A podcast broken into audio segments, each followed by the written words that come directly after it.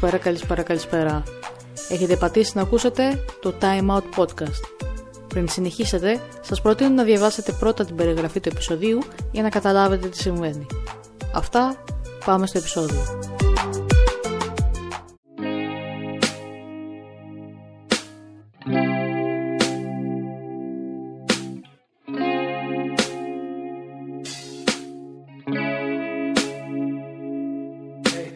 Nirvana, Guns N' Roses από τις πιο λαμπερές και ταλαντούχες μπάντες που στα τέλη της δεκαετίας του 80 με αρχές του 90 κατάφεραν να κερδίσουν τον ενδιαφέρον του κοινού αλλά και τη δόξα που κάθε καλλιτέχνης αποζητά.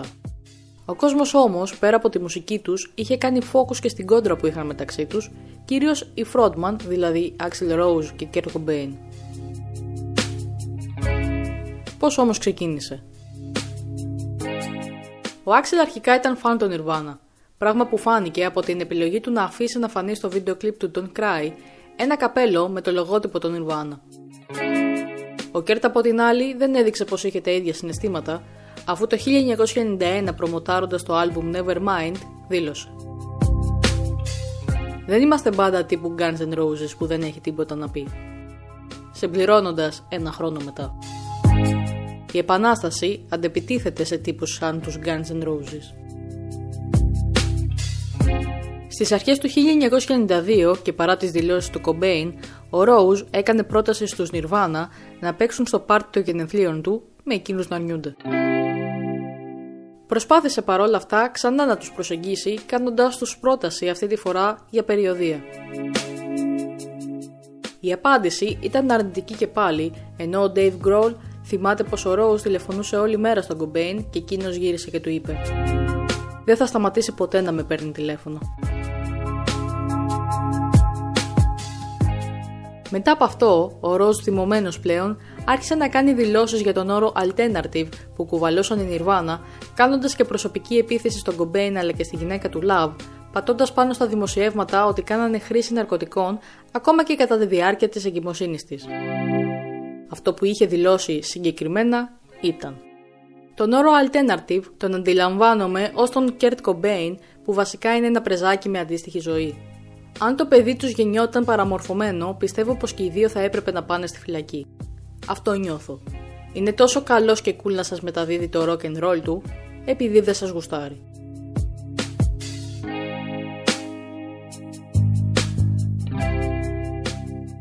Μέσα στην ίδια χρονιά, η Nirvana και Guns N' Roses ήταν καλεσμένοι στα MTV VMAs. Εκείνη τη βραδιά, τα πράγματα ξέφυγαν αρκετά. Ο Κομπέιν αρχικά χλέβασε τον Ρόουζ όταν έφτασε στο σόου λέγοντας. Έφτασε με πέντε τεράστιους ομοτοφύλακες και έναν με κινηματογραφική κάμερα. Όταν συναντήθηκαν στο backstage, ο Κέρτ ήταν μαζί με τη Love και η έκρηξη του Άξελ μάλλον θα τη λέγαμε προβλεπόμενη, όταν η Love τον ρώτησε ειρωνικά αν θέλει να γίνει νονός της κόρης τους. Ο Άξελ γύρισε και είπε στον Κέρτ που εκείνη την ώρα κρατούσε στην αγκαλιά την κόρη του, να πει στη γυναίκα του να σκάσει γιατί θα την πέταγε στο πεζοδρόμιο. Τότε ο Κέρτ γέλασε ειρωνικά και γύρισε προς το μέρος της Love και της είπε με σαρκαστικό ύφος: Σκάσε. Η αντιμετώπιση του Κομπέιν ξεφούσκωσε κάπως την ένταση της στιγμής. Η Λαβ έκανε ένα τελευταίο σχόλιο για την νοημοσύνη της κοπέλας του Ρόουζ και εκείνος μετά απομακρύνθηκε θυμωμένο. Την ίδια βραδιά, οι μπασίστες των δύο συγκροτημάτων πιάστηκαν στα χέρια όταν ο Duff των Guns N' Roses επιτέθηκε λεκτικά στον Chris των Nirvana με τους άνδρες της παραγωγής να τρέχουν να τους χωρίσουν. Και φυσικά η βραδιά δεν τελείωσε εκεί. Συνέχισε με τον Dave Grohl που προσπαθούσε να τσιτώσει τον Rose φωνάζοντάς τον από το μικρόφωνο της σκηνής επανειλημμένα. Και αν νομίζετε πως αυτό ήταν το τελευταίο περιστατικό της βραδιάς, κάνετε λάθος. Ο Ρόουζ είχε να εμφανιστεί στη σκηνή του έτο με τον Elton John. Για την εμφάνιση αυτή θα χρησιμοποιούσαν δύο πιάνο. Ο Κέρτ λοιπόν έφτυσε σε ένα από αυτά πιστεύοντας πως αυτό ήταν του Άξελ, όμως αργότερα έμαθε πως τελικά ήταν του Τζον. Αργότερα, κατά τη διάρκεια που οι Nirvana ήταν πάνω στη σκηνή, Μέλη των Guns N' Roses πήγαν στο τρέιλερ των Nirvana, ενώ η Love ήταν μέσα με την κόρη της και την νταντά. Η διευθύντρια του προγράμματος του MTV θυμάται πως ο Ρόζ ήταν εκεί, αλλά να μην κάνει τίποτα.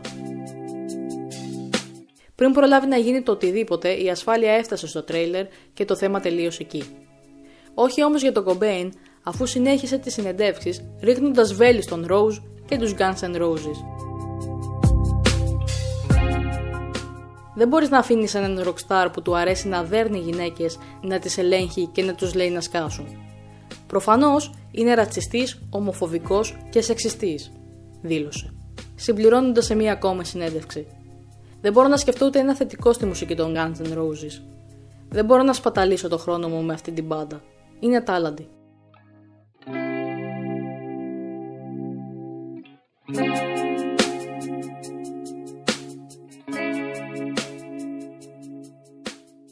Λίγες μέρες πριν το άδοξο τέλος του Kurt Cobain, πέταγε στην ίδια πτήση με τον μπασίστα των Guns N' Roses. Ο Duff θυμάται πως συζητούσαν ήρεμα για το πώς είναι να γυρίζει σπίτι σου. Αυτό του είπε ο Κέρτ, ότι γύριζε πίσω στο σπίτι του.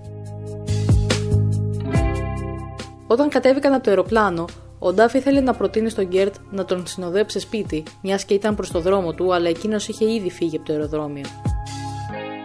Στις 8 Απριλίου του 1994, το σώμα του Κέρτ Κομπέιν βρέθηκε στο σπίτι του από έναν ηλεκτρολόγο που είχε πάει για μια εγκατάσταση.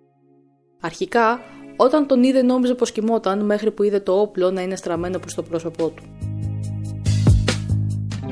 Το σημείωμα που άφησε έλεγε «Δεν έχω νιώσει τη διέγερση που μου προκαλούσε να ακούω και να δημιουργώ μουσική μαζί με το πραγματικό γράψιμο εδώ και πάρα πολλά χρόνια». Στο χώρο βρέθηκαν μεγάλα ποσά ηρωίνες και ηρεμιστικών και η ιατροδικαστική έκθεση εκτιμά πως ο θάνατός του ήταν 5 Απριλίου του 1994, τρεις ημέρες δηλαδή πριν βρουν το σώμα του. Τα νέα για το θάνατό του γρήγορα έκαναν τον γύρο του κόσμου. Ο ντράμερ των Guns N' Roses, Matt, ήταν από τους πρώτους που τηλεφώνησαν στον Γκρόλ στο άκουσμα των νέων. Άφησε μήνυμα στον τηλεφωνητή του λέγοντας «Φίλε, λυπάμαι πολύ. Ελπίζω να είσαι καλά».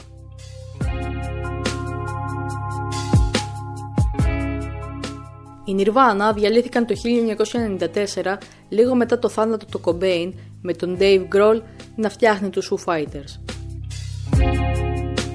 Οι Guns N' Roses τσακώθηκαν πολλές φορές μεταξύ τους, διαλύοντας την αρχική δυναμική, με τον Axel να δηλώνει ποτέ ξανά σε αυτή τη ζωή, σε ερώτηση για μελλοντική επανένωση, τίτλος που δόθηκε στην περιοδία του με τον Slash, όταν τελικά έσμιξαν ξανά. Σε αυτήν την περιοδία η ζωή έδειξε πως έχει χιούμορ αφού κανείς δεν φανταζόταν πως όταν ο Dave Grohl το 1992 φώναζε από την σκηνή των MTV VMAs τον Rose, μετά από χρόνια ο Axel θα δανειζόταν το θρόνο του για να στηρίξει το σπασμένο του πόδι ενώ δίπλα του θα παίζει ξανά ο Slash. Κλείνοντας την ιστορία και μιας και γυρίσαμε στα γεγονότα του 1992, να πούμε και αυτό. Μετά από 18 χρόνια από τη φασαρία ανάμεσα στους μπασίστες των συγκροτημάτων, ο Νταφ ζήτησε συγγνώμη από τον Κρίστ, λέγοντας συγκεκριμένα «Έχασα τα μυαλά μου. Μέσα στη μέθη μου και τη μανία μου από καταχρήσεις, άκουγα αυτά που ήθελα να ακούσω και επιτέθηκα στον Κρίστ στα παρασκήνια. Δεν έλεγχα καθόλου τον εαυτό μου τότε. Του ζητώ συγγνώμη για εκείνη τη μέρα. Ποια είναι η δική σας άποψη όμως; Μπορείτε να τη στείλετε σε μήνυμα στο facebook ή στο instagram της εκπομπής Where Music Happens Radio. Επίσης, αν σας άρεσε αυτό που ακούσατε, μπορείτε να το κάνετε μια κοινοποίηση στους φίλους σας. Αν πάλι δεν σας άρεσε, μπορείτε να το κάνετε μια κοινοποίηση να περάσουν ό,τι και εσείς. Σας ευχαριστώ που ήσασταν εδώ. Στο μικρόφωνο ήταν η Άτζε Δημητροπούλου. Όλα τα νέα για τα επόμενα podcast τα μαθαίνετε από τα social media του σταθμού. Μέχρι την επόμενη φορά, να περνάτε καλά.